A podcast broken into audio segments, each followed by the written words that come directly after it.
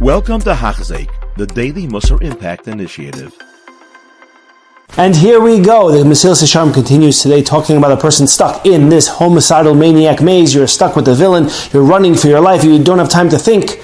The only choice you have is to follow the advice of those who have already escaped the maze and telling you where to go. What does that actually mean? It means making this cheshbon, figuring out the areas, sitting, spending the time, focusing on the time. Where can I improve? How can I improve? Okay. There is one sentence the Mesilas Yesharim says that I really like to focus on, and it's something I guess uh, really helpful in a broader context, not just in this area. So I'll start with a question.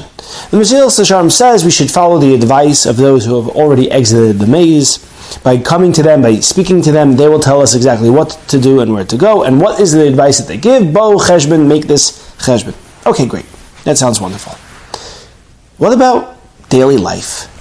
What about the myriad of things that come up on a daily basis? And we're faced with choices.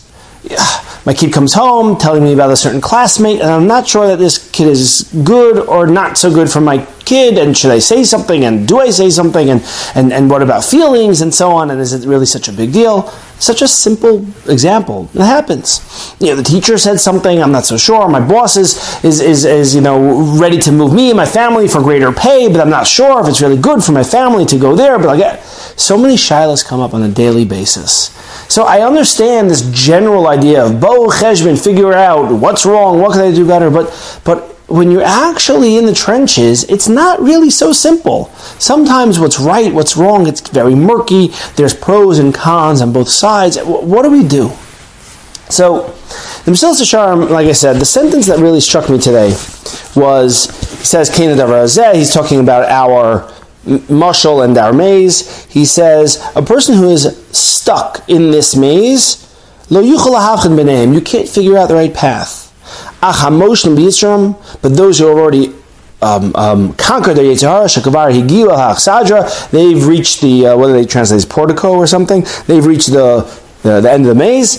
Shakavar Yatzim in Hashvilim Bro called Rachman name. They know exactly where to go. They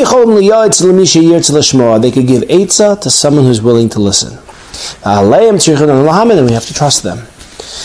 So I don't know if we have anybody nowadays who's actually exited the maze, so to speak, has reached the highest, highest levels. I don't know. I just, I just don't know.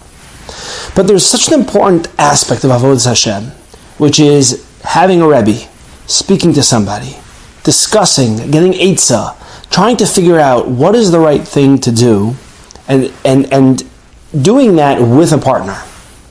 So what do I mean? There's basically two different types of people that you could speak to. I mean, hopefully, a person who's married, you're speaking to your spouse, you might be speaking to friends, but there's tremendous value in speaking to somebody who preferably already knows you, understands your situation, and has a much broader Torah based view. This could be a Rav, it could be a Rebbe, and something like that. Get back to that in a moment. Now, how important is it to speak to somebody?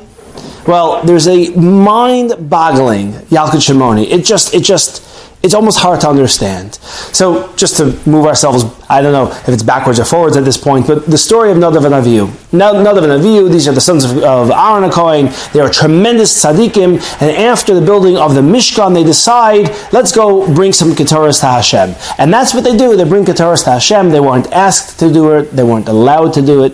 And Nebuch, they were punished. They were killed. And the Yalkut Shimoni says, what was their terrible Avera?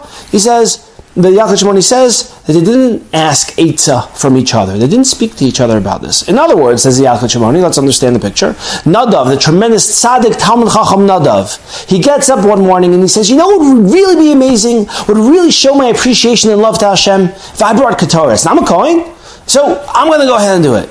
And Avihu also gets up one morning and says, you know what would really be amazing? I want to show my love and appreciation to Hashem. I'm going to bring Keturas. And imagine they're both coming to the Mishkan and they see each other.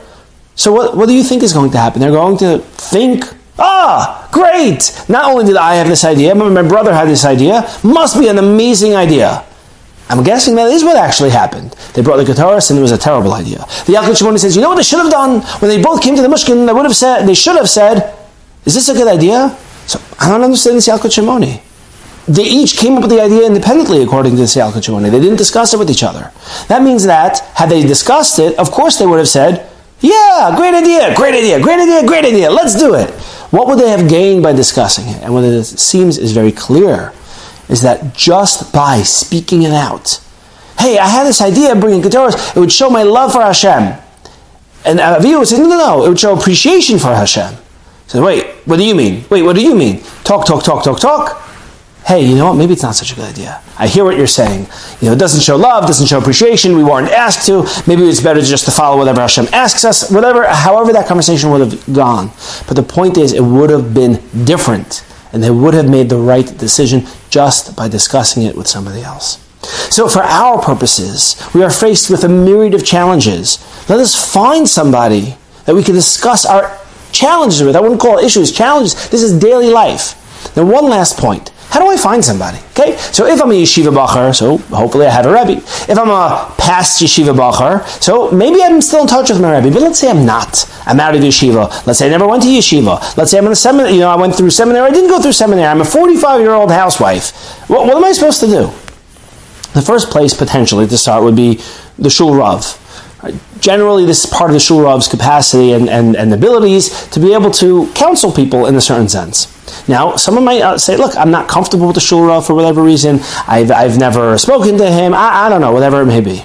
Okay, so there's other people in our past that we could reach out to. It might be a great seminary teacher that, that we've just, you know, really, really hit it off with. It might even be a high school teacher, somebody that we really, really touched base with, and so on and so forth. If not that, it is imperative find somebody. It might be, it might be you go to a shiur once a week, and this person is giving the shiur, a man or a woman, is just, just, just really, really good, and you really relate to what they're, whatever it may be.